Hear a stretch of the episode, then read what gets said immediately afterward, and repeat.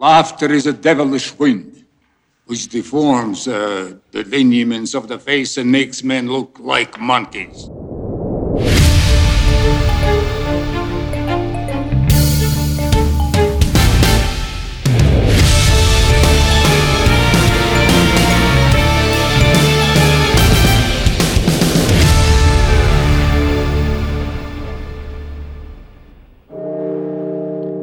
Welcome to Bond Delenda Est, a Latin language sermon presented to a small selection of extremely submissive and breedable twinks in a remote European abbey.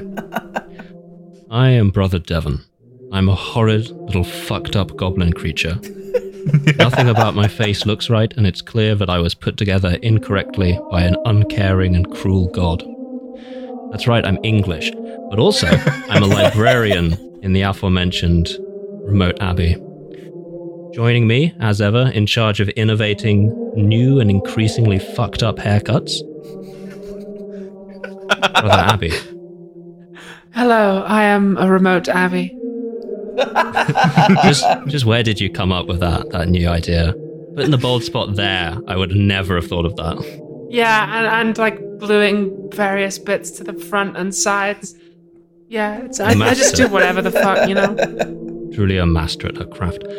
Also with me, head down in the library, hard at work translating various texts from unintelligible and boring dead languages such as English, Greek, Latin, uh, into the only language that matters, Arabic. Brother Alice. Salam alaikum. Uh, creeping Islamization coming to the Abbey. And what's this? Slamming the doors open, storming into the hall, clearly having imbibed heavily from the heretical decoction White Claw, and quite rudely pointing out the inaccuracies with both my outfit, my working definition of the Dark Ages, and everything that we've got going on here. It's historian, Dr. Eleanor Janega. Hello. Um, I, I just I, I can't improve on that. That's what am I what am I supposed to do with this? You're starting too high, brother Devon. what am I what am I meant to go on here? It's it's too good. It's too good. Uh, thank, thank you for coming with us to Yeah, thanks discuss. for coming on the show. Um, Yeah. a pleasure. I'm trying to make you know that Thanos glove, but with all of the Trash Future extended universe. Yeah, yeah, yeah. Um, I just need hell of a way to Bethay die glove. now. Uh, Yeah. which I don't think I'm gonna get. So, Mm. Oh, it's, it's hard. Yeah, that's hard the, to pick one for that. Mm, Mm. mm, Mm. mm. So hypothetically, if I wanted to buy a book right now, oh, I've been looking at my, my shelf right now and I'm thinking, shit, Mhm. there's room for a book on that bad boy. And I bet Yeah. that what you're saying to yourself is you were hoping, obviously, to have a book about medieval history, but you're like, why aren't there any, oh, I don't know, graphics? Graphic Yeah. design is my passion. Right. And so, luckily, into that void in your shelf, in your heart, you can put my new book, The Middle Ages, A Graphic History, out on Icon in the UK. Not yet in America and Australia, New Zealand. That's in September. But But what if you've, before, you've been working. What if before reading it, I wanted to watch two hours and ten minutes of a film starring Sean Connery? Well, Could you Abby, We recommend must one? do. Abby, uh, you are in luck because Yeah, because they made they made an Amazon series of this recently. We did not watch that. We watched the 1986 movie, The Name of the Rose. We are going back to back old Connery. Uh, ba- based on recording, since we did um, Moonraker right before this, we're also going back to back Michael Lonsdale, which is very cool. It's Drax is Lonsdale. back, baby. That's right. Uh, and yeah, yeah, no, we're having a great time. We're watching a two-hour, twenty-minute movie about monks based on an Umberto Eco novel. Now, I love Umberto Eco, and I love Umberto Eco novels. Uh, one thing that I would not do to my worst enemy, in order to like curse them with madness, the likes of which the world has never seen, would be ask them to adapt it into a screenplay. Right. oof, Yeah. yeah, No. Umberto Yeah. Eco very uh, often very mystical often uh, like uh, very interested in like conspiracy and secret knowledge and layers of meaning and like uh in particular in in the novel that this is based off the name of the rose uh labyrinths. Uh uh, all of which adapt so fucking well to 24 frames per second of film stock. And also just the idea see. of doing a postmodern detective novel where like hmm spoilers, like there isn't a mystery. Like it's just Yeah, it's it's pre- it is just pretty a bunch heavy-handed. of bullshit. Like It's just a series of Mhm. things happen, really. yeah. yeah. Hmm. Mm. There's a couple of scenes that just feel like they arrived from a different movie and they didn't really have anything to do with the plot ongoing Yeah. or to be referred back like my to. my my brain is still poisoned by um rising sun right so Mm. we we set out our our stage in Tuscany, in northern Italy, in 1327. And as soon as this was laid out for me, knowing that Sean Connery was going to be in this movie, my brain immediately went, in Italy, the Senpai Kohai relationship is assumed whenever an older and a younger monk work together. Because right. we got we got a we got a, a senpai, a master, and a novice, a kohai. We got uh William of assigned Sean a Baskerville. twink. yeah. William Will, William of Baskerville, a Franciscan friar, Sean Connery, uh, who has been assigned a submissive and breedable boy wife. Uh, he has Adso of Melk, uh, a, a novice played by a, an extremely young Christian Slater. Oh, I didn't even realize If, that was if you if you like if if you like Christian Slater saying the word master in a faintly questioning intonation, you are gonna fucking jerk yourself raw to this movie. I don't appreciate you calling me out quite that hard, but that's, that's fine. Thank you. So we're in 14th century Italy, and we go to this like Monty Python ass abbey. Um, Mm. And uh, Drax, the villain from Moonraker, is there. You'll remember him from our episode on Moonraker. He's the guy who's Peter Dinklage. If you click the top right hand corner and drag him up, so he's just like Mm-hmm. same size as everyone else. he he Um, he is the abbot of this monastery. And Sean Connery which- is Sherlock Holmes brackets monk. Yes, Yeah. Sh- Sherlock Mhm. Holmes brackets monk has nominally been invited to this monastery along with a bunch of other like uh you know important people in the church who will follow on later. Uh, Have, having successfully obliterated the planet's supply of perfect 10 out of 10 dime piece himbos in space, Oh, unfortunately, Drax has had to refer back to the young stock version of a himbo, which is, of course, a twink, um, and the most fucked up looking people you've ever seen in your goddamn life. that's right. The ca- the cast of American Horror Story Freak Everyone Show in film occupy looks this like monastery. fucking Nosferatu. It's Every- wild how out of their way they go to make everyone look creepy as hell. It's like Mm. there are the twinks. You've got the Mm. twinks who are all hot, and there's there's three twinks. You know, several. You know, I, I, I three twinks is called a a KY. I don't know. I'm trying to come up with something here. I don't. It's called a polycule. Uh, Oh, yeah, exactly. If you're lucky. mm. And then everyone else. But then there's like Sean Connery, who we've got in the daddy role. yeah. right. So so Kind Sean, of- Sean Connery Everyone else is arrives for like Dark this. Souls. Yeah, Yeah, for this for this yeah. theo- for this theoretical theological conference in Yarnum, basically. Yeah. And uh, w- what is like quite a deep and rich and nuanced novel about uh, exactly like the relationship of the church to truth and like seeking after truth is kind of reduced to uh, having a severe axe to grind against the one true holy Roman Apostolic Catholic Church, which is That's right. fine. I'm I'm all in favor of that, but the way in which they go about it is like a series of heavy-handed things about how man, these guys are repulsive. So Mm. every other monk in this place besides Sean Connery, Twinks, and Hugo Drax is like in some way physically deformed or like abnormal or like weirdly effeminate, which is interesting.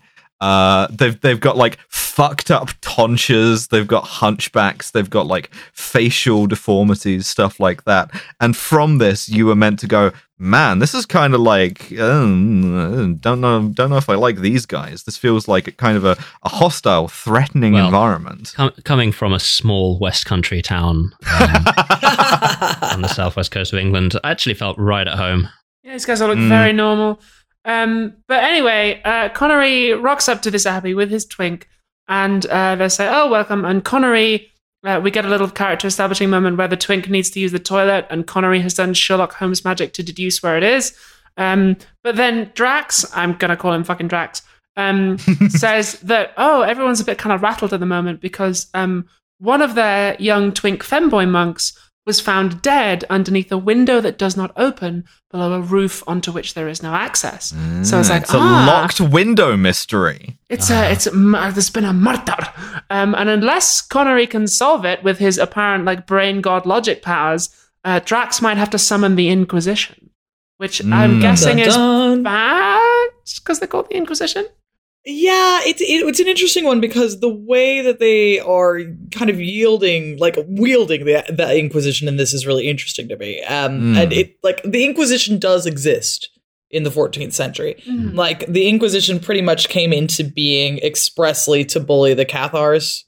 And so it was kind of brought out in the 12th century because they were like, it seems that these These people guys are being too are- cool. Women Yeah, it's- priests. Yeah. Sounds like these guys are fucking. Someone better go put a stop to that. Essentially, so um, the. Claiming that you can become free of earthly sin? Insane. No. Absolutely No. not. Oh, No. no, you fool. And so he he does. The Inquisition does exist at this juncture. It's also partially brought in um, when the Knights Templar get taken down, but. It, it wasn't really the Inquisition that did that specifically. That was the King of France that pulled that one. You know, he like he invites the Inquisition in, and a lot of the time, like you know, I have nothing good to say about the Inquisition. Don't get me wrong, but a lot of the way that we relate to the Inquisition is like, oh, it's like the church cops, and they're hiding under your bed, and they're going to hmm. come and torture everyone. But usually, the way that it works is that a crown somewhere summons the church cops. So, Ah. like in the case of like the Spanish Inquisition, for example, Ferdinand and Isabella were like, "Oh, please come, church cop everyone who isn't actually Christian." Now that we've Kind done the of- Reconquista, K- kind of shit you do when you call yourself His Most Catholic Majesty. Ah. But yeah, no, it's, it's a very like the way the Inquisition is in this in this movie is like Catholic FBI, right? Yeah. They, they they show up in the Windbreakers with Inquisition on the back, and they take all of the files out of the fucking monastery. Oh, they Um, did my boy F. Murray Abraham so wrong by making him be in the Inquisition. I was all like, "Oh yeah, homeboy's in this. Where's he at?" And then I was like, "No, not Bernardo Gui." Mm. like sh- shakes fist at Sky. Um, But, uh, an actual, they, and they act, they got an actual guy in. They they they they sure did look up a name. They meet this Nosferatu looking motherfucker. the twink femboy monk has been killed. Adelmo Yes. of Otranto, uh, and he is an illuminator. And uh, like William has heard of him because he's like renowned for his irreverent marginalia. He does Like, amazing will, like- fan art. Like he's so he does bits in the side, He's which always, was a he's common always posting Do it in the bits. subreddit. Which I mean, I'm Hmm. assuming it's just dicks all day long. Like that's what's Well, up. yeah, that's what it's tended to That's what- we What's see it up? later on. We see some of his his his furry fan art later on. But Sean Yeah. Connery meets Nosferatu. Alice, please tell me you got the drop of this guy describing the dead monk. oh my god, yes. There was something feminine, something diabolical about the young one who died. He had the eyes of a girl. Yeah, and do you also Okay. have the one of the same guy saying "Among Us"? Fuck, I don't. Shit. Okay. Th- this is like fully. This is the story of how a monastery tears itself apart for in the quest for Twink Bussy, which. This this among us? description was so unhinged that I was having a really hard time finding the name of the rose brackets 1986 to watch in the United Kingdom when hmm. cannot pay to watch this movie apparently. No. And so I was like, okay, screw it. I found a, a version en español and you know I speak Spanish, so that's fine. And I got to that description and I was like, my Spanish is really rusty. I must be so wrong about this. Like this cannot be what actually got said. femboyismo. so I went and then like eventually like I swirl around for another hour, finally find an English version, get there, and I'm like, no, No, he said that no, shit. uh, Yeah. Spanish is fine. he meets Nosferatu, who simply tells him that he, him, bussy got me acting unwise. So Yeah. the thing is, this this character is called uh, Ubertino, and he's introduced. They enter this chapel, and he's just lying on the fucking ground. yeah, being devotional. Yeah, listen, in the Middle Ages, as much as now, you could get away with any shit you wanted to do, so long as you sold it hard enough as like, I am doing this devotionally. yeah, I mean that that bit was like that's actually believable. I'm like, yeah, sure, Franciscan on the ground, why not? He, Like- he's like he's like phys- he's he talks about how fucking hot a statue of the Virgin Mary is. He talks about the statue's breasts and stuff. Yeah. Yeah, we have like examples of like nuns trying to like climb crucifixes that Mhm. are suspended in the air and kind of like dry hump them in like a real chill way that is just, just religious and pure. You know, like the, Having people, an people go ecstasy down. of Saint Teresa moment, you know. You know, yeah. So like I, I'm like sure. His line is When the female, by nature so perverse, becomes sublime by holiness, then she can be the noblest vehicle of grace. Which, great Right. line. And also, listeners, I cannot stress enough how much everybody in this film, A, talks using lines like that, and B, talks in the kind of like,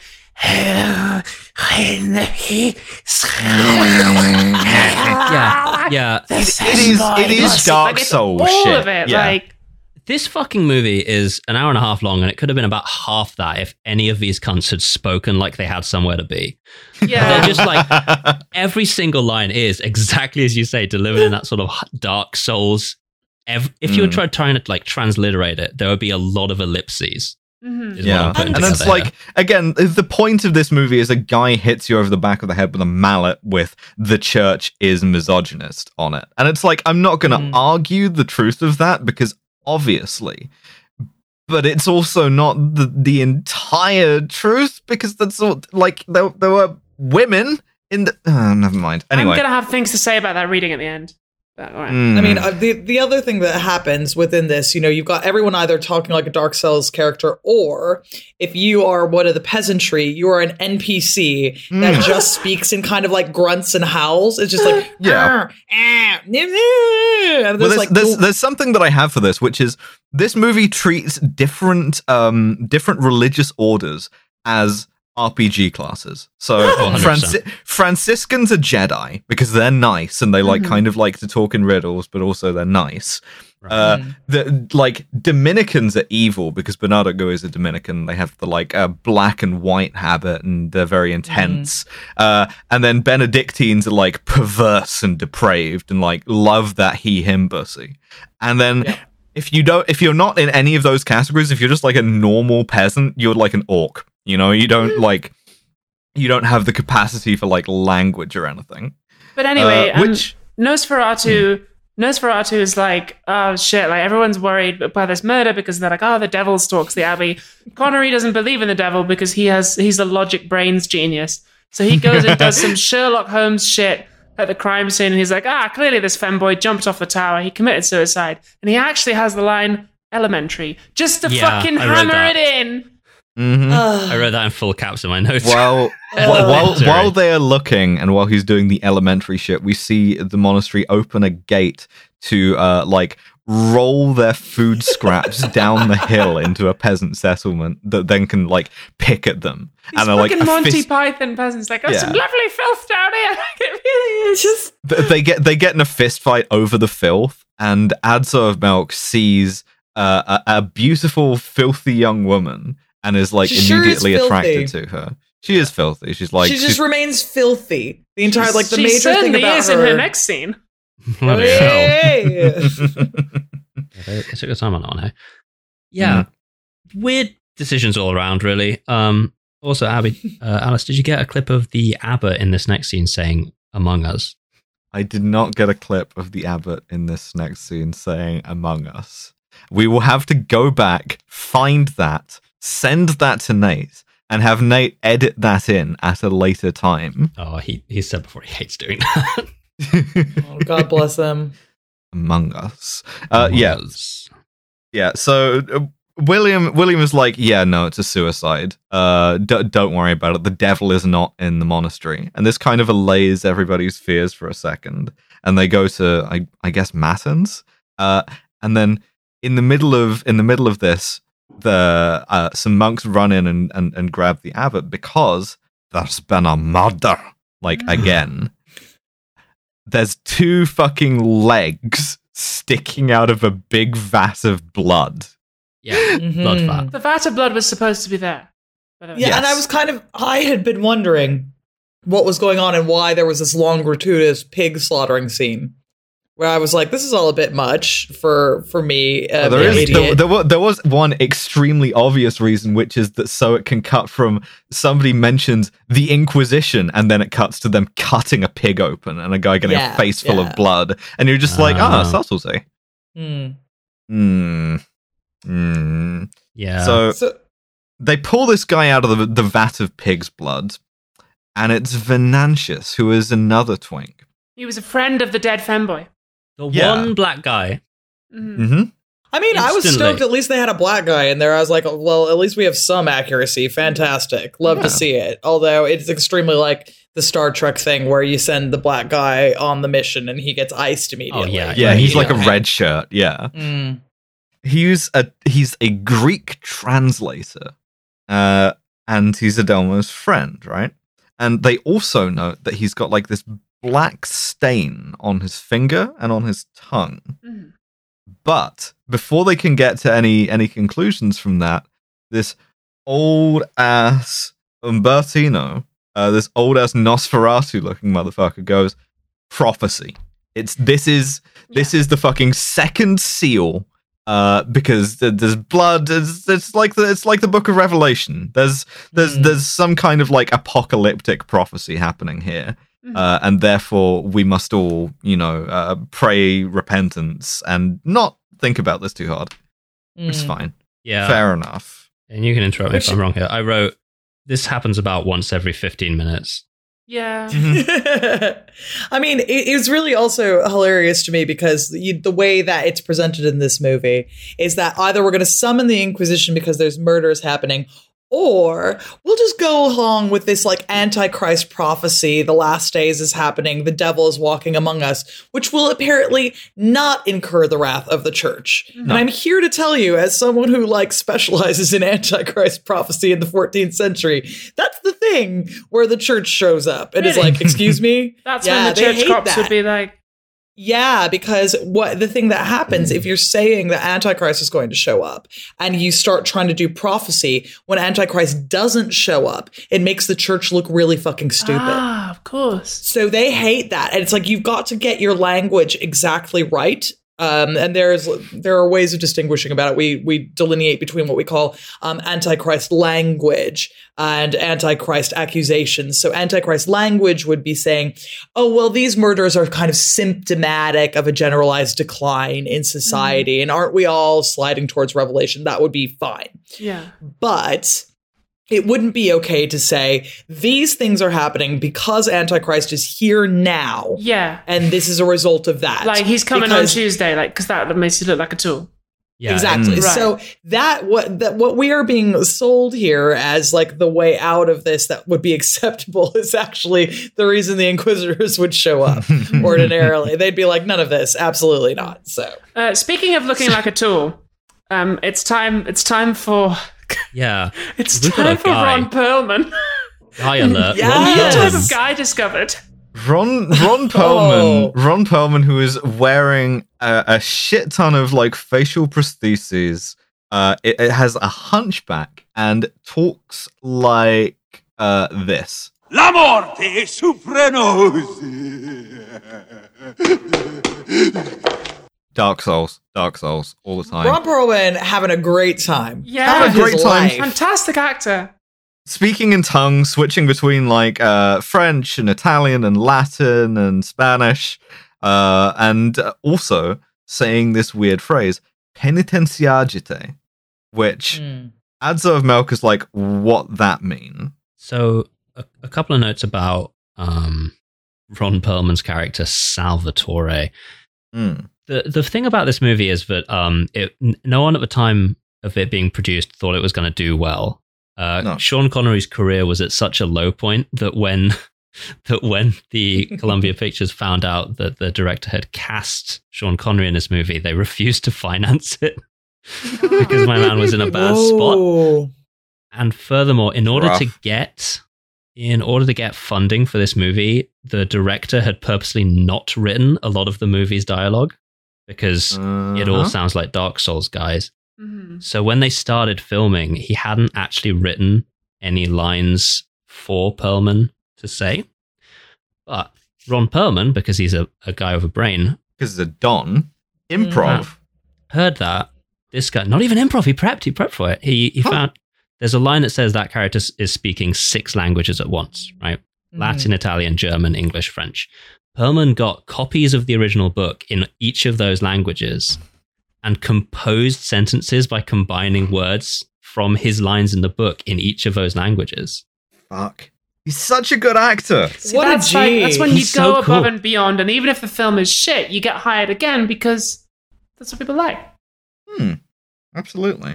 So he really sells this like sort of like uh hunchback who is like communicating in as uh, as William says all languages and none. Uh Mm. and and William tells Adso that this phrase that he heard him use, penitenziagite, uh, was the battle cry of a heretic sect called the Dulcinians, uh, who were too Antifa.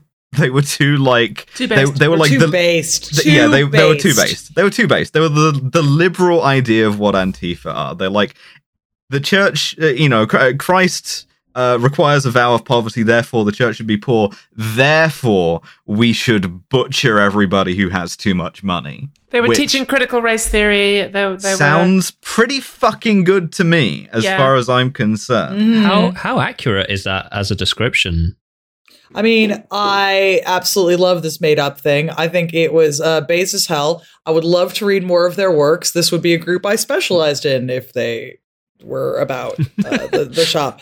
I mean, the closest thing that we see to this um, is, you know, in peasants' rebellions and stuff that will happen in the later 14th century, like the Jacquerie uh, really get good. They kill some noble people, which is extremely good in my opinion, although they all get killed for that. Um, so it's it's an interesting one because it's not the sort of thing that we would usually see in in theology at the time. There are some groups of people. So, for example, uh, very notably, like the Chelchitsky uh, portion of the Hussites, um, who are based out of Tabor, they go in for this stuff. They go really hard commie. They go like pretty hardcore commie. Um, like vaguely, there are some that get a little bit of Adamite and a little bit like free love at times, but you don't often see you do see like from peasant movements and things like that you'll there'll be huge calls for the abolition of uh, wealth. And there's a constant and grinding discussion about the church's wealth that goes on over and over again you know notably with the franciscans. And then it crops up again in the 14th century with actually a bunch of people saying i i think you'll find the franciscans are very wealthy now. What are we going to do about this? Mm. um so that's always a topic of discussion.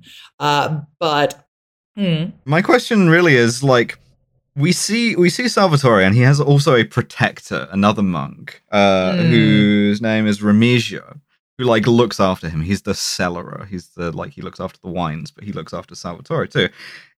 To what extent is this like at all plausible that you can like sort of recant your heresy and like while keeping it secret, just sort of blend in as a monk?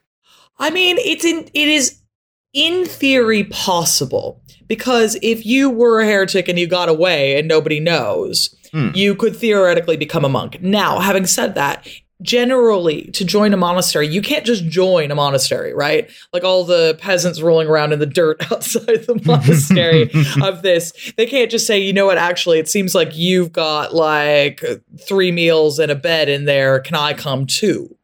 Um, that is it, that's not how it works in general. And in general when you join a monastery you have to come with some kind of gift be that money or some land that will come with you. It's especially true of what we call oblates so all the twinks.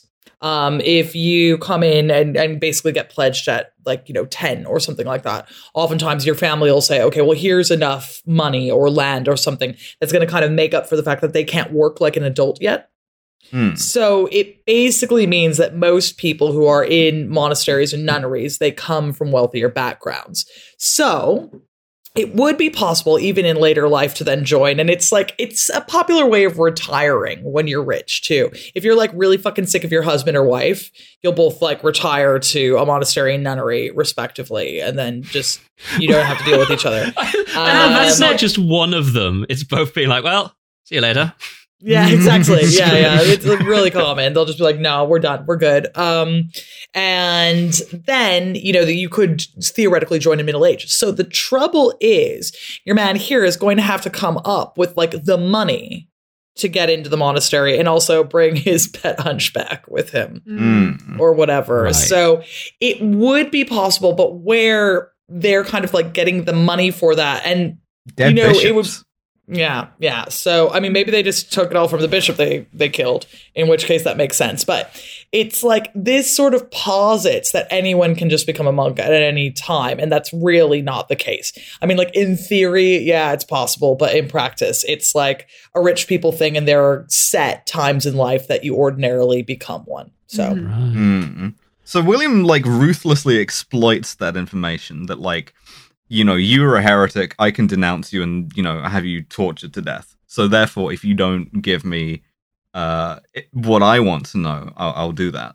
And so what what he learns from this is that uh Adelmo and Venantius both of our dead twinks had like been seen by Salvatore talking in the graveyard uh, in in some like apparent distress. He like files that one away. But meanwhile, Well, I think we skipped ahead. We skipped ahead here because they Hmm. Connery does some some Sherlock Holmes brain genius shit at the crime scene with the pig blood, and he follows the footprints back to the library. Um, oh yeah, and he sees he sees what the femboy was working on, and he's been drawing fucking furry shit. Mm. And Connery Yeah. has an argument with a monk about laughter and furry shit. So And the Oh, entire yeah, time yeah, we're in we've that gotta- library, it's worth mentioning the presence of a guy. Mm. There is Brother Brother Berengar. who who is this? Fu- he's in like perfectly white makeup. Mhm. Uh, he's bald. He's a little on the larger side, and he's just like scuttling around constantly. long nails, very long nails. Oh, these nails though, homeboy. Mm. Extremely like he's got a pallor. William Mhm. calls him moon faced. Uh, it, it- like also Again, no one in this film fucking looks normal. No one No. speaks No. normal. he, no No. is, he normal. especially looks looks abnormal, and a large part of the abnormality is effeminacy specifically, Mhm. Mhm. which is very interesting, Mm. especially for a movie one of whose critiques of the church is, "Wow, you you heard about this misogyny?" Is to Mhm. then be like, "Yeah, but also though." But So- also, isn't that it's gross when dudes do it though? Well, I mean, let's be real. Let's be real. Mhm. There's So a bit. There's a bit Connery- where there's a there's a mouse gets loose in the scriptorium, Mm. and Brother Berengar jumps up on a stool and screams. Mm. And I suspect that you are meant to be repulsed. Mm. Interesting. So anyway, uh, Connery yeah, notices bro- that a lot of the books are missing as well. yeah, and specifically, Brother Berengar blocks him from seeing what Venantius was working on. He's like, "Oh, can I take a look at his desk?" And uh, Brother Berengar's like, "Nope." Mm. Yeah, uh, rips right in there in front of them. Mm-hmm. They No, come back at night though, so. and Connery finds a secret message written in lemon juice uh, from the friend of the femboy, um, which Hmm. appears to be Yeah. uh, directions to something. Um, But first, Where the but fuck you first, getting lemon juice? Adso, Adso, young Christian Slater, is about to risk it all for his first, last, and only taste of she-her pussy. yeah. So Yeah. whilst So- Connery is like talking to Ron Perlman, the gibbering hunchback, about Hmm. oh the femboy and and his mate were in were in distress in the whatever, uh, the girl, the filthy girl from before, comes in. um, it's not clear where she comes from or why she's there, but she is She sneaks in through the, the like sluice gate to try and like uh either steal food or fuck monks for food. Yeah. Yeah. But she is the horniest that anyone has ever been. That's, true. She's basically feral and she jumps Christian Slater and takes his innocence. Yeah, Uh, like she just like just fucking goes for like this actress just. Uh, so as much as Ron Perlman is committing to being a gibbering hunchback, which is 120 percent, this girl is committing to being horny. She's horny. Yeah. She is um basically unable to speak. Mhm. Because she's an NPC. She's so horny. Yeah, what she lacks in um, any intelligible language skills, she makes up for in little moans and just going straight for the D. Yeah. Yeah. Right So to the D. So I got a couple of points about this this scene as well, but I'm going to put on my big nonce hat because I have detected some noncery occurring. beep, beep, beep. First of beep, all, beep, Christian beep, Slater in this scene is 15 years old. Yep. Um, second of all, the Valentina actor isn't, but the character is, the- right? the- no, no, no, the actor is Really? Oh, okay. Oh Mhm. God! Oh 15 no! years old. Just read it. Uh, the second thing, the actress who plays the dirty peasant girl, Valentina Vargas, was cast because Slater did script reads with three potential women, and he was so just like out of character, completely smitten with this girl that uh, she was Oh. selected above the others. Third point, and here's where it gets noncier. Um, Jean Jacques Am- the, the director, didn't give Valentina directions. He let her improvise the scene, but he Aw. didn't tell Christian what she would be doing so as to, and I'm quoting directly here, elicit a more authentic performance from him. Beep, so- beep, beep. So, Beep, beep, so- beep, so beep, wait, so you're beep, telling beep. me that they we just saw a 15 year old boy get his head shoved just right into they titties, Yeah. Mhm. just Uh-huh. right up in there, and everyone is like, "Keep rolling, this is great." Also seeing some 15 year old ass as well, This which n- not feeling comfortable shit. about. Damn. Well, I, I, fuck. I suppose. I, I, I'm I afraid was we're gonna already have to all report ourselves to the nonce detectors. I was already uncomfortable. I was like, "This scene is gratuitous." I really didn't need Yeah. this much much of like him shagging her. On like a Yeah. pure BBFC, like film classification level, this is up there with fucking Salò. But the, like the actual artistic merit, there's a gulf there, right? Yeah. This is the second old man Connery film in a row where we've just had like With a lot of gratuitous horn. Yeah. Mm. Because in Well, the I last one, in Rising just Sun, the there was this like explicit pussy shot. Yeah, it might just be the 80s, yeah. Mm, They love to do this kind of shit. We saw this in Man from Hong Kong as well, where there was just straight up titties on screen Yeah. in like Yeah. a U movie. We'll see. You know, I, I love the titties, but yeah. Ad- Adso has betrayed his vow of chastity, which is In real should be should be a big deal, right? It's one. It's mm. three rules, dude. There's three of them, and like, okay, we kind of accept that, like, at different points and at different times for different monks, the vow of chastity has been a joke, and that's one of the things that this movie gets into. But Mm. it's still a big deal for Adso because he's like, you know, he's committed to it, and he's Yeah, he's young and idealistic. yeah, he's just been jumped by this feral NPC girl.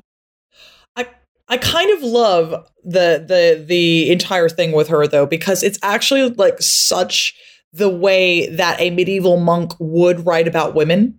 Mm. It's actually kind of perfect. Like this is they'd be like, oh yeah, you know they are just mad horny. You just get in a room with them. They're putting your their cloak up, head straight in the titties, sex everywhere. You just can't put a stop to them. They're essentially like feral, unthinking, um, completely illogical and mad horny. Right? It it is what especially monks who see themselves as being you know above peasants because of the class they are drawn from. The way that they would relate to women of lower status would be exactly this. So it's kind of hilarious mm-hmm. because they're trying to be like church bad. The, the church is bad because of the way that it thinks about women. On the other hand you know mad horny feral peasant girls definitely exist and that's Yeah. real but it's good Mm. They're like like, that's the actually only based. difference they're like, Yeah. like, the church are correct, but you shouldn't say it. exactly. yeah yeah yeah pretty much Um, but he's absolutely he's absolutely smitten by the pussy, and Oh, he's fully. like, she's he's 20. like, it got him acting unwise acting and like hella unwise Honorary senpai, have you ever been in love with the pussy? And he's like, no. no I have, I've only been in love with Aristotle. Yeah. I mean, I love like- that. I loved that though. That I was did, I did appreciate the little bit where he's like he asks Connery to like be his confessor, uh, uh, and Connery's like, "Well, why don't you just tell me first as a friend?" Which I kind of I Yeah. liked that, you know, knowing Yeah. That that like cute. the se- the seal of the confessional and the you know the confession as a sacrament is like a distinct thing. I appreciated that. Anyway, Mhm. uh, yeah. So Connery, Connery, I'm gonna keep calling him Sean Connery. Yeah. Breaks into He doesn't play anything else. no, no. He breaks into the scriptorium after dark uh, to find this like note with some Greek characters and a hidden message written in invisible ink in lemon juice, Mhm. which he unveils, which is a zodiac code. It's got like uh, the the various signs of the zodiac, and it's going to unlock something. Uh, Mm. but creepy brother Berengar creeps his way in, uh, and like I guess tries to hit Connery with a hammer, and then steals the book and his glasses. I don't think he tries to hit him. He just make. I, I think he just makes a noise. Oh Uh, yeah, he, you're he right. throws just, it across hits the room thing. so yeah. that they go away from him because they're Metal Gear Solid NPCs. Mhm. Um, and then just nips in and whips that book right out. hmm oh yeah. he has the book uh and meanwhile we're getting these sort of competing narratives where william is like no everything's it's not a prophecy it's not an antichrist thing Mhm. uh where umbertino is like no revelation next thing is going to be like water there's going to be a guy found in some water Yeah. And So so the long and short of it is Connery explains everything to Drax and he says, uh, so the the femboy furry artist wanted to read a forbidden book. Um, and the, the effeminate keeper of the library was like, Well, I will I will give you the book in exchange for sexual lewd acts. Uh, which they did. and then the femboy killed himself out of shame. Um, his friend who told him where the book was, uh, he then read the book uh, and then died question mark so the keeper of the library moved his body into the pig's blood uh, and then the keeper of the library read the forbidden book and then he also drowned in the bathtub so Connery's we like found- this we is find a, him it's a killer drowned book. it's in an the evil bathtub. book it, you, you read the book and you die yeah, Yeah, it's kind of like the ring, but for a book. yeah Mm. and oh, there's and like, it's it, it's like is th- is this happening for like mystical reasons or is it happening for like INTJ stare reasons? You know? R- RE, Brother Berengar, trading access to a book for sexual favors from a twink. Um, and you can Mm. directly cut this, Nate, if you don't want me to say it. But I have a comment here from uh, one Nate Bethay says, My only name of the rose comment is critical support for Brother Berengar, who looks like he's never seen the sun, never left his gaming chair, and is blasting through twinks like a Sherman through Georgia. Which is the funniest collection of words I think I've ever read in my life. But you can Yes. you can take that out if you would rather it not go out. I would I would want that on my headstone personally, but you know, do you, yeah, Nate? heads Oh, The fucking gaming chair thing is so Yeah. on point. Has dude. such a way with words. Christ. Nate, do you want to replace me on this? You're way funnier. oh my god. Okay, so yeah, he he drowns in the bath, brother Berengar does. Mhm. And so this seems to vindicate Ubertino's like Antichrist thing, right? Mhm. Like, because that's the Mm. third seal is like in water, and the next one is going to Third be seal is uh, is unattractive gay men dying. You know, the, the first two it's twinks, and Yeah, then the it's like two is guys where you're like, men. oh, I guess critical support, Yeah. but he, mm, he like warns them that the next one is like scorpions, and William's like, yeah, okay, fine. But we're gonna find scorpions so in winter. Connery, No. Connery tells all this to Drax, and Drax is like, Yeah. "I already called the Inquisition. I just got off the phone. They're already on the way." Uh, I'm gonna burn that parchment though with the like secret code on it. Just yeah, he's like, "Forget, forget this. Uh, there's some more Monty Python shit." We're now halfway through the film, and the the crime has been solved. yeah, yeah, yeah. the uh, the Inquisition is coming in the person of a guy you know, Sean Mhm. Connery, You're my Bernardo nemesis. Gui, your your old adversary, an actual historical guy, Bernardus Guidonis. That's right. Bishop of Lodève and Papal Inquisitor. Uh, he is going to show up and he's going to sort it all out. But also, the other Franciscans are going to be there, and the papal delegates are going to be there. Some cardinals are going to be there for them to have this like scholastic debate. Um, Which we don't yet know the subject of. no, No. Um, but meanwhile, Connery and his novice they go into a secret labyrinth where all the books are being hidden, and then they briefly get lost, and then they then they don't. yeah, It's- pretty much. It's so interesting to me because, like, uh, it, this whole oh yeah, only there's only the two librarians and they're the only ones allowed at a library is just so incredibly against what monastery libraries were for and the entire point of, of monastery libraries. And it's I mean, the way I feel is like so Sean Connery's character when they get into the library, that's how I feel about medieval books. I'm just like, books! Yeah. Books! And I just start like having to flip out It's and genuinely like, adorable how excited. Yeah, is. it's nice. Yeah, my note was I get like this in libraries. Yeah, and I just I feel that really deep down. But the entire point of monastic libraries was they they did some incredible things in the medieval period. You know, like they're essentially the site of the Carolingian Renaissance. They're the reason why we have so many classical texts in Europe. Actually, is because monks were so obsessed with Aristotle and jacketed about him all the time. Like that's real. um, and they would and they would copy these texts and share them around. And they were really all about moving texts around. So it's a weird one because like I get that they need it for this plot point furtherance, but ever having the idea that like any monks would have access to some scripts and then they wouldn't want to share them. Like it's just it's so beyond the actual pale of believability. Mm. It's it just doesn't make any sense. So I mean The, thi- the Except in the thing is, this, this. thi- this this like monastery within the movie is meant to be like it it it sees itself only as like a repository for texts, and so Mm-hmm, like brother Georgie, the like guy who argued with William in the scriptorium about laughter, uh, is like Venerable Georgie. Venerable Georgie, an old ass, blind ass monk, is like the sole. Uh, the, the the point of a library is to recapitulate knowledge, not to create it. Um, and he is, in particular, especially vexed about the Franciscans' like tolerance for laughter and tolerance for humor. Um, and they, they get into a sort of a little theological argument about this earlier, where um, where Connery pulls up uh, actually a slightly more obscure one, a Saint Maris uh, being boiled alive, rather than um, Saint Lawrence, who would have been my first pick. But you know, go off, King. Anyway, Uh, Ron Perlman is doing witchcraft. So yeah, Mhm. okay. We should probably flag just because it's somewhat plot relevant. During that debate, Sean Connery flags up a book by Aristotle, Mm. which is about the benefits of comedy, and because this the- movie Aristotle's second Poetics. And because this Mhm. movie is directly about finding out what a book is, uh, it's that one. It's the one that he mentions by name and gets a response from the guy from. Yeah, because it's it's it's believed to be lost.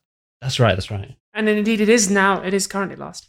Um, but uh, so then Ron Perlman is caught with the horny peasant girl and a black cockerel and a cat, and that's the shit. The Inquisitor arrives, and they're like, "Oh shit! Like witchcraft.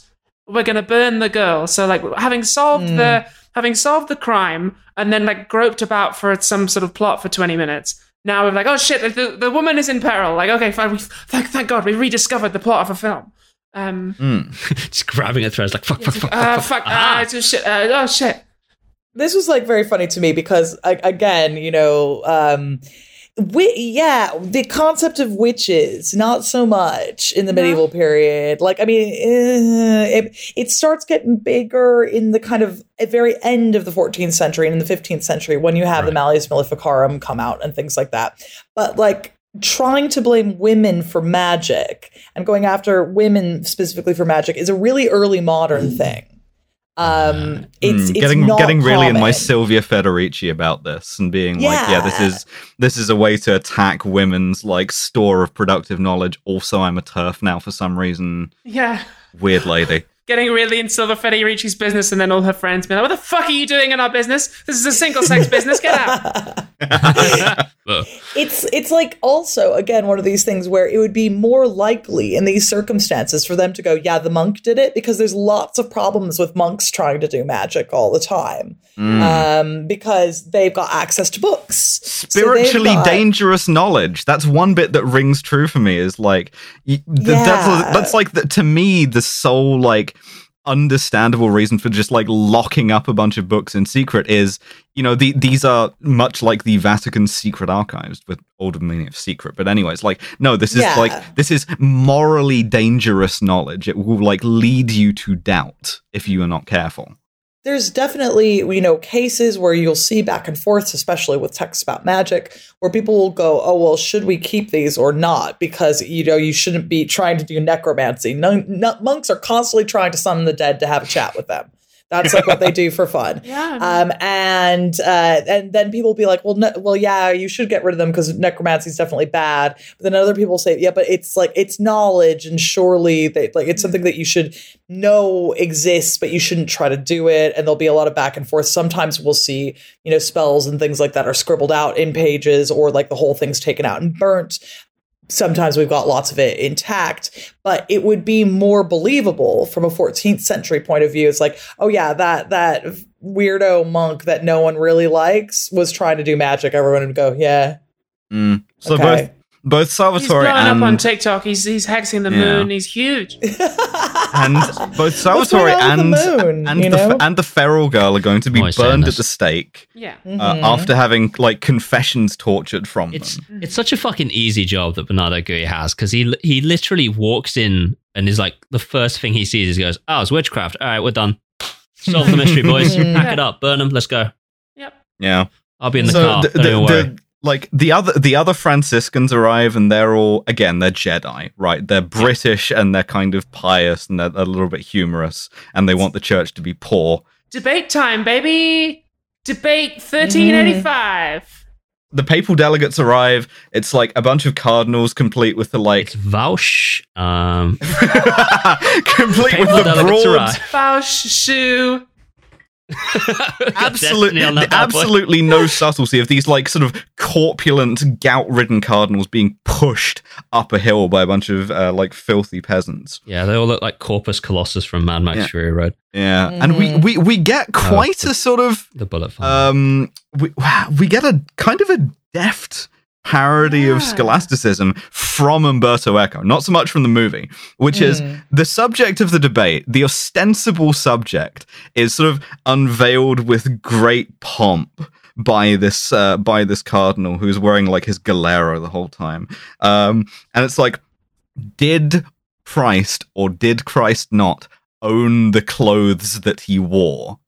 Right, it's yeah it's exactly the kind of thing that people make fun of scholastic philosophy for. Is literally like angels dancing on the head of a pin, that kind of hmm. thing. oh fuck! I'm so someone, someone's gonna have started writing an email already, and I just want to be very clear. Not Corpus Colossus. That's the tiny guy in the thing. I meant the people eater. Just hmm. backspace the email that you're about to send to the Kill James Bond account. it's fine it's I got it. fine I'm sorry. That was on me.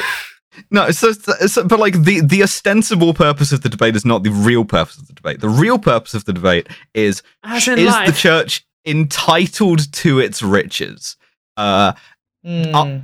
is it is it correct that the, essentially like that the Franciscans should be crushed for heresy for uh, suggesting like the poverty of the church? yeah. so Um, we are ostensibly having a debate, uh, but actually it's about who is allowed to live. Uh, a tradition that Yeah. Britain has carried on even into even into today. Wait, are, are you- are you saying that some of this might not be in good faith?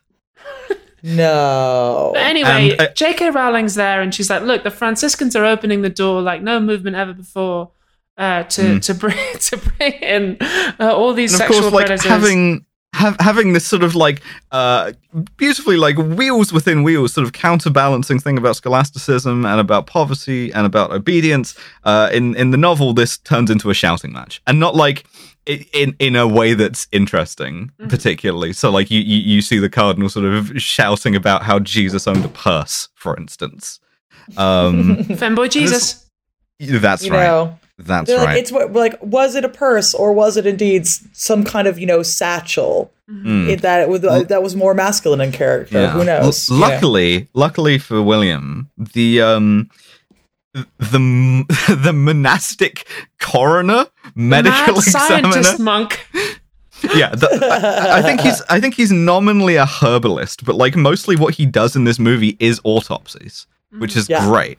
Uh, comes in to tell William that he's found the book that Brother Berengar took, which he stashed in his in his um herbarium, herb, herbarium, herbane. Herbarium. Slab. Yes. How the thank fuck you. did he have that book?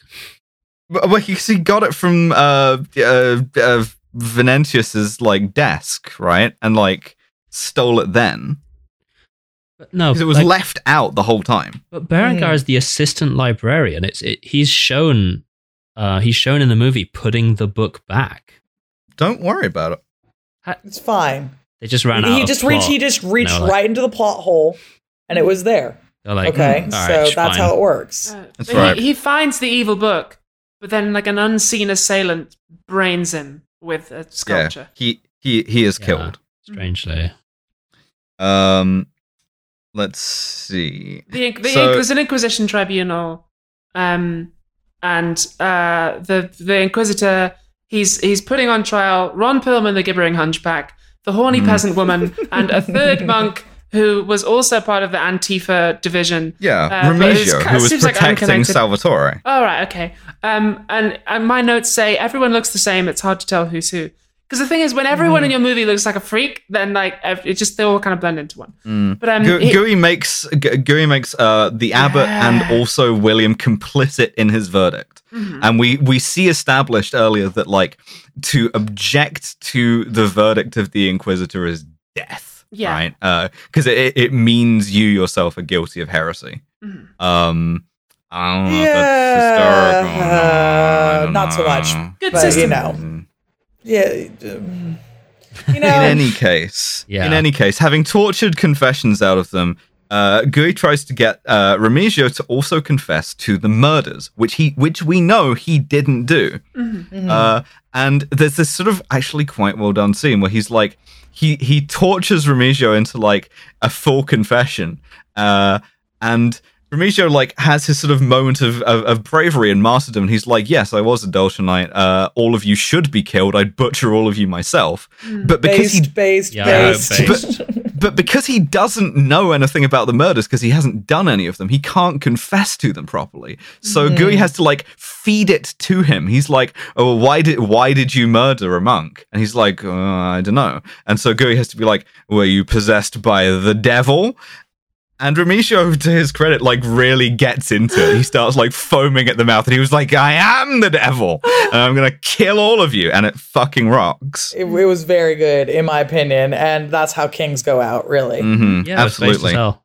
Now, like- no, knowing knowing that it would be futile to object, but moral anyway, uh, and also having established that his like his major sin, his his weakness is his intellectual pride.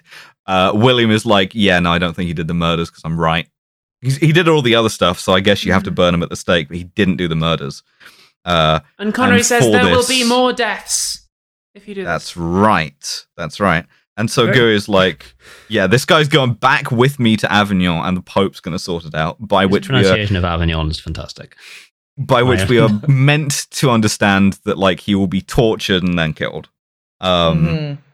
Yeah, and while he's being like escorted out of the fucking uh the court on his way past the rest of his order, Connery is just like angry says, "I'm right," which I, Cool. which I do. Cool. It rocks. That is me leaving any argument um, yes, on the way. I'm right. And he is Right. immediately proved right in the next scene. yes, Mhm. unfortunately. Th- They're, they're still like under monastery arrest, which is like house arrest, but a monastery. So they get to they get to go to Vespers. Very different or to just being in a monastery generally. Right? yeah, well, you're allowed You to know. wander in and out all the time. Uh, Mm. So they're they're in Vespers, and then Brother Malachia, uh, that's the the the guy with the horizontal tonsure, the guy with He's- the fucked haircut, He's the librarian. Is his the his role. librarian, collapses and dies in the middle of prayer. Uh, again with these strange black marks on his finger and on his tongue. and they use the confusion. Adso and Adso and William use the confusion to escape, make their way back into the labyrinthine laboratory. La- uh, library. Labyrinthine lavatory. The, la- the labyrinthine laboratory. That's how we're going to have to start is- designing it for all these goddamn genders. Ah, am I right? Am I right? Problem is, the men are invading the labyrinthine lavatory. Harry Potter and, And- the. Um, and and we find out that what the book is. It's Second Poetics, Aristotle writing about comedy, mhm. lost work, so dangerous that it had to be kept secret. Sentence And one. This is what we call a little trolling. Yeah. and We do a little particularly taken care of by venerable brother Georgie, the Mm. old ass dude who has such uh like distaste for laughter, uh for like merriment that uh he has poisoned the pages of the book. So anyone who touches it and like for instance licks their finger uh will be killed. And this is what's been causing the deaths, aside from the suicide, which was because of Berengar being uh, a fucking nonce. Mhm. What Yeah. I love about this is that for your your man there, Hmm. laughter or like the the concept of you know frivolity is worse than murder. Hmm. yeah. Yeah. Right? And yeah. it's like, you know, and like, yeah, I'm sure that I will not be like tortured in hell for all eternity for having murdered several of my brothers. Have you ever ridden you in the quiet carriage of a train with somebody you want to shut the fuck up? I think he's entirely right. There you go. So okay, I take it all back, actually. Yeah, so George is like his motivation is that when you're laughing, you aren't afraid, but you have to be afraid of God at all times in order to be righteous and, and stuff like this. So obviously, what I have done is Mm. I've poisoned the book that teaches you how to laugh. Good day. This is the plot. That's right. Mhm, Um, mhm. but fortunately, Says, William I am the Joker. William has Mhm. got fucking gloves on, so he's not Ah. going to die of the poison. And what he does very carefully and very smartly is he tells Venerable George that he's wearing gloves. Because so George is won't blind. die. And George Mhm. goes, "Oh shit!" grabs the book and leaves the room. And like, how the fuck are you? How bad do you have to telegraph your moves that a blind man gets past you? outmaneuvered by an old blind motherfucker? How did you get outrun by this fucking guy? In a labyrinth! Bond has been brought so low. That's all I can say. You know. Mm. Mm.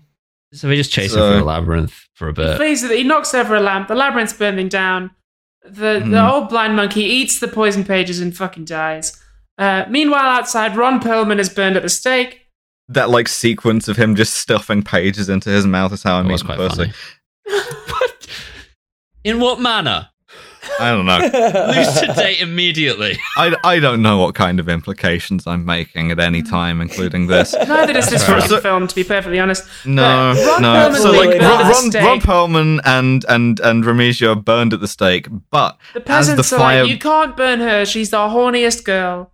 She's like, that's our horny girl. We Yeah. were the, using the, her. the, like uh, the fire breaks out in in the tower of the library, and the monks are like, "Oh shit, Mm. fuck!"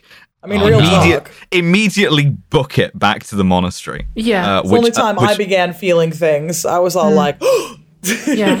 You know, it's- Yeah, it the really affects in the Sean Connery as town well. Are like they're burning that e-girl. We're gonna simp for her.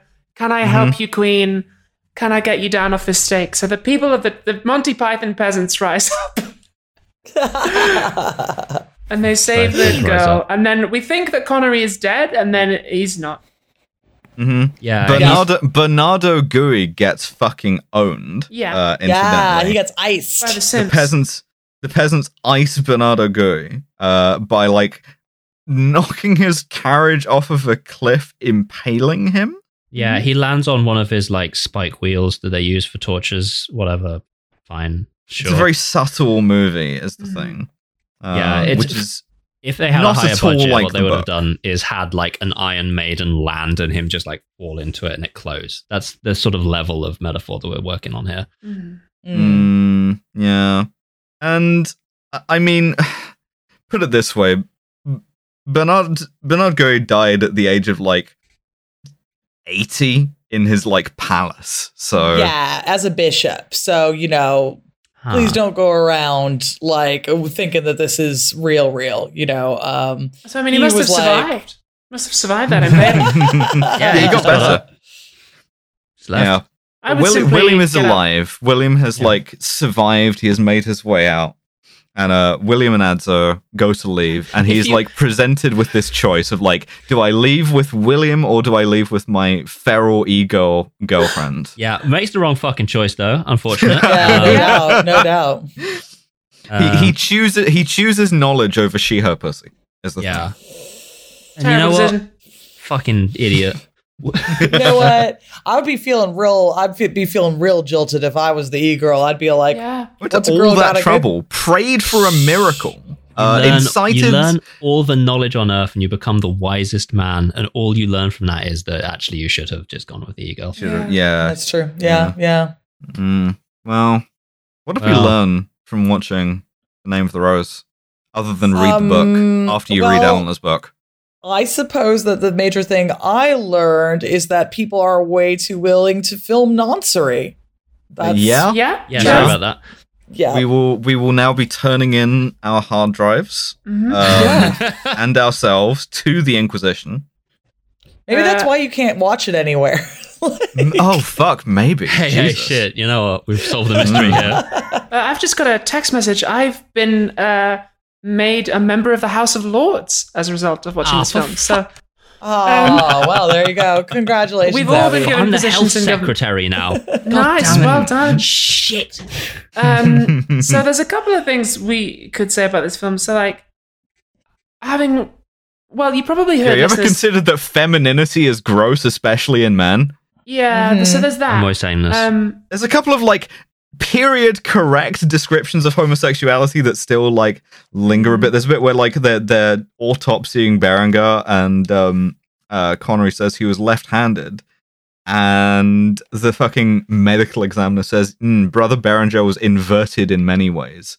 I'm pretty sure that like the discourse of inversion around sexuality is like a 20th century one Yeah, but that's also, definitely not. Also says like fl- uh, flesh can be tempted towards nature or against nature.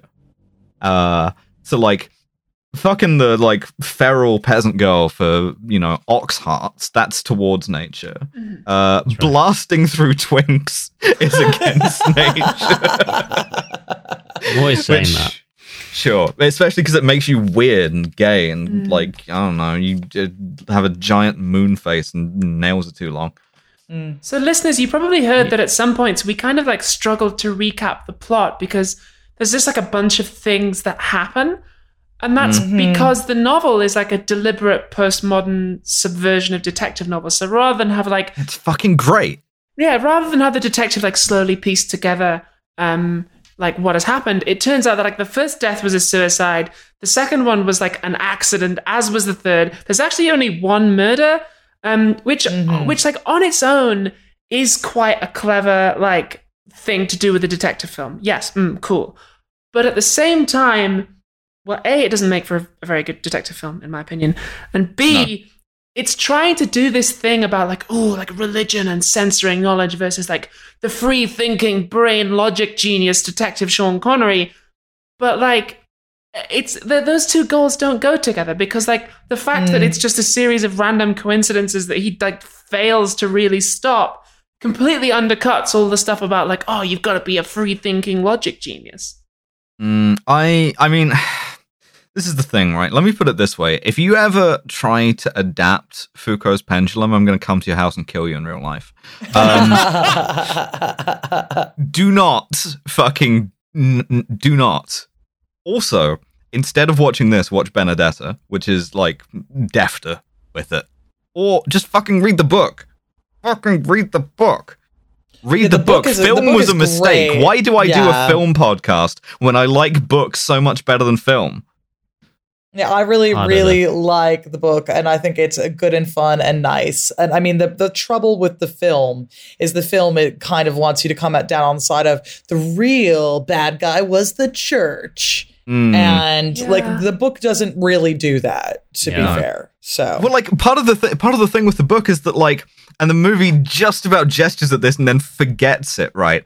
Is that like Ubertino's like uh prophecy is like another method of like spiritual inquiry. It's another way of intending to arrive at the truth. And it's one that the novel doesn't take a position on, whether it's better to do that or whether it's better to be a fucking uh, like INTJ guy to be like, ah, I'm going to do logic to this. Because they arrive at like different like answers, but for like laudable reasons. And it's not I don't know. They, they literally put that character in a cart and get rid of him partway through. And it's like, well, okay, but you're not going to say anything about what that mean. uh, No, okay, fine. Yeah. yeah, that's uh, Abby. You've just summed up my feeling about this entire film. Just Yeah. I kind of like it just because it's trash. It's, Um, it, it was more fun to to watch than Rising Sun. I'll say Love that. to. I'm gonna see F. disagree. Murray Abraham work. Really? Yeah, I I The Senpai Kohai relationship. Everyone in this film has really thick accents and mumbles their lines. The film is really dark. It's also very quiet. So like half the time I don't know what the fuck is going on. Like Rising Sun was like racist trash, but I understood hmm. the plot and I like could tell what was happening in the scenes. This it was it was hmm. almost like dreamlike at points. It just sort of drifted from scene to scene and like based on this film I would not bother reading the novel because I'm like okay I don't I don't no. want to do this. You're completely. There were va- there was there were bits where, um, like Adso of Melk would just see like the faces in the wall moving, Yeah. and it wasn't Mm. used for any actual like Sp- spooky Catholic purpose. horror. It, it was just sort of like, wouldn't this be fucked up? Anyway, yeah. here's a hunchback. Mm. Which Ron is funny because, you. Like, Ron Perlman, a- like- again, in I'm gonna keep doing the in the book thing, but that's a thing. That's a Right. Catholic thing. They're like weeping statues, uh, like statues that seem to move on their own. These are like things that the church at times has recognized as miraculous, right? And it's about how those things can also be horrifying and like uh dreamlike and delusional sometimes uh and like it's mm, it, it, it it's sort of it's an it's an inquiry into like man's relationship to truth and i really like the book i really really like the book and you should read the book I'm sure this it's good. is not like, a great you- you- adaptation the film promised me Detective Sean Connery investigating femboy murder, and instead it, he solves the femboy murder. Fifty minutes in, there is no murder, and the rest of the film is just like, uh, uh, fuck. it. Do you like the, Do you like Ron Perlman? Do you like Hunchback? Do you like this horny girl? Do you do you want? Oh, it's oh, it's a, oh, it's a killer book, and oh, it's not. And then there's an old blind man. And, ah, fuck it, we're done, and that's it. Yeah and also it made us all into nonces because we had to watch the scene of like young christian slater's ass going up and down so Yeah. I'm, Right. Yeah. cool I got I got some closing thoughts here, um, Mm. which is Okay. director Jean-Jacques Annaud admitted to casting the ugliest actors he could find because he wanted the characters to appear "quote unquote" real, based on the men in his village where he lived. When he returned to his imagine village, if you went to school with that guy Wow. when he returned to his village, some of some of the men asked him if he really considered them to be as ugly as the characters in this movie. To which he said, "Yes." so Okay, wait. King shit though. Actually, Like- actually. Mm. he does live in Europe. Hard to say. Wow. Mm. He's French. Um. nonce. He, also, he it did. I mean, there was some nonce shit in there. yeah I don't think anything balanced that out for me. No I Didn't really have a great time. Wait, it's funny because I watched this years ago, like years and years and years ago, and I think it was with a bunch of other medievalists, and we were getting quite drunk and being Hmm. merry, and I had like these soft vibes towards it. I was like, oh, I Ah. like in the name of the rose, that's good. And then I watched it again, and I was like, oh, wow, I must have been really rather drunk because I'm not enjoying this at or is my brain simply just broken now because I'm too online? Is this like, you know, it's one of these age old questions, has it changed or have I? But um Mm, yeah, I I, think the that same maybe way. also I was kind of confusing the my great like of the book Yeah. for the movie. I don't know. I don't know, mate. I just yeah. Mm. I've I've lost a little something in the rewatching of it because now I don't like it. yeah, we sorry gotta give that. we gotta give Brother Berengar the Kronsteen rosette though. The, the other the other thing is, yeah, um, for sure. In the, in the final moments, it's revealed that the narrator that you're hearing intermittently was an older Adso of Melk, and his final line is that while this girl was his only earthly love, he never learned her name. And then it's I never uh, learned name to read. ro- by any other name. Hey, it wouldn't wouldn't it be nice? Her, anyway, her name was her name was Rose. Mm, that's the moral. name. Of, Yeah. That's the name Uh, of the road. Name Yeah. of the rose. No, you it's see. you know, it's kind of it's supposed to be other like Citizen name. Kane. You know, it's like that's his rosebud. Mhm. This horny rose chick. Cool. Well, Fantastic. Well, yeah, it's it's that, that that's rather what the movie's like. You're like, well, that's the official Kill James Bond review. Is, Sorry, I want to read Um, another sure line. is a movie. another line from the IMDb just because it's so. Okay. Um, this is just on its own one sentence uh, in the trivia, and it just says hundreds of teenage boys were scouted before the production settled on Christian Slater. And I like that. Senor Pasolini, please come to the white courtesy phone. Senor President Pier Paolo Xi, Pasolini, please the come to the white courtesy phone. I am ready. Mm, Ah, Wow. Well, thanks very much for listening to this incriminating podcast. Um, that's right. If you want to buy a book about the Middle Ages and you wish that book had illustrations, then I would highly recommend that you buy Dr. Eleanor Janega's book. yeah, it's actually about the Middle Ages and not Umberto Eco's idea of the Middle Ages. So, now that is a Mm, book that I am actually looking forward to reading. uh, thank you, Abby.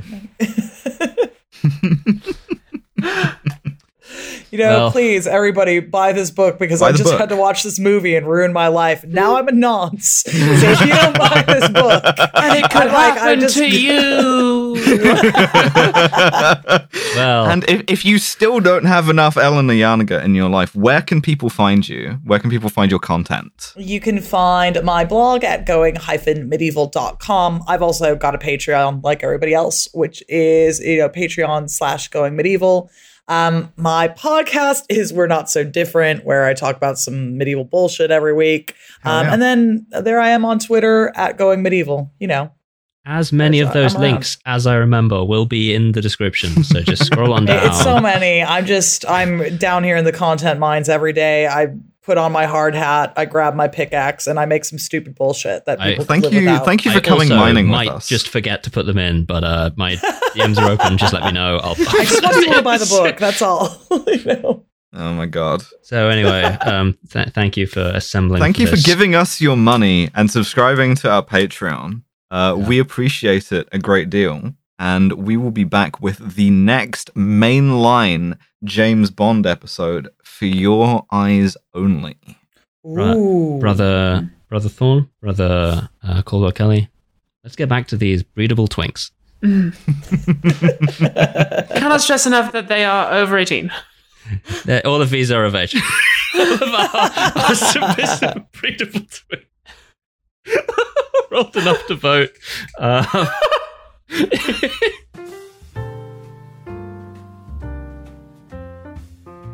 Thank you for listening to another episode of Kill James Bond. Links to everything to do with Dr. Eleanor Janega will be in the description. Maybe. Uh, let me know if I have forgotten to put those in. If you are listening to this on the free feed, then hello and welcome to the Banquet of Forgiveness, where for the month of July, both of our regularly scheduled bonus episodes will also be available for you, the unpaying and therefore more disgusting hogs. If, once this month is done, you find yourself horridly addicted to that sweet, sweet bonus content, you can head on over to patreon.com forward slash kill James Bond. And thank you very much to our brothers from the £15 and above order. And those are George Rohack, Jack Holmes, Paint McCalla, Sol, Amanda Rogda, Bobby Lagerstrom, Nikki, Kentucky Fried Commie, Field Commissar Jen Jen, Jack Bushel, Amber de Grazia, Larrykins, Tarp underscore zero, Mothman, Timothy Pajorni, Jay Martindale, Pete Snorrison, Trip, Big Titty Goth Girl, Richard Drum, Josh Simmons, David Wickman Ratner, Elizabeth Cox, Alfredo, Kinu92, Ray O'Leal, Jonas Schwamberger, Zoe Shepard, James Natman, and Robbie Morgan. Your names are carved into my heart. Kill James Bond will return next week for For Your Eyes Only with the wonderful Mia Mulder, and the week after for Cars 2. Cars 2. Cars 2, ladies and gentlemen, Cars 2. This has been Kill James Bond, starring Alice, Abigail, and Devon. Our producer, as always, is Nate Bethay. Our podcast art is by Maddie Lubchansky. Our website is by the wonderful Tom Allen. See ya.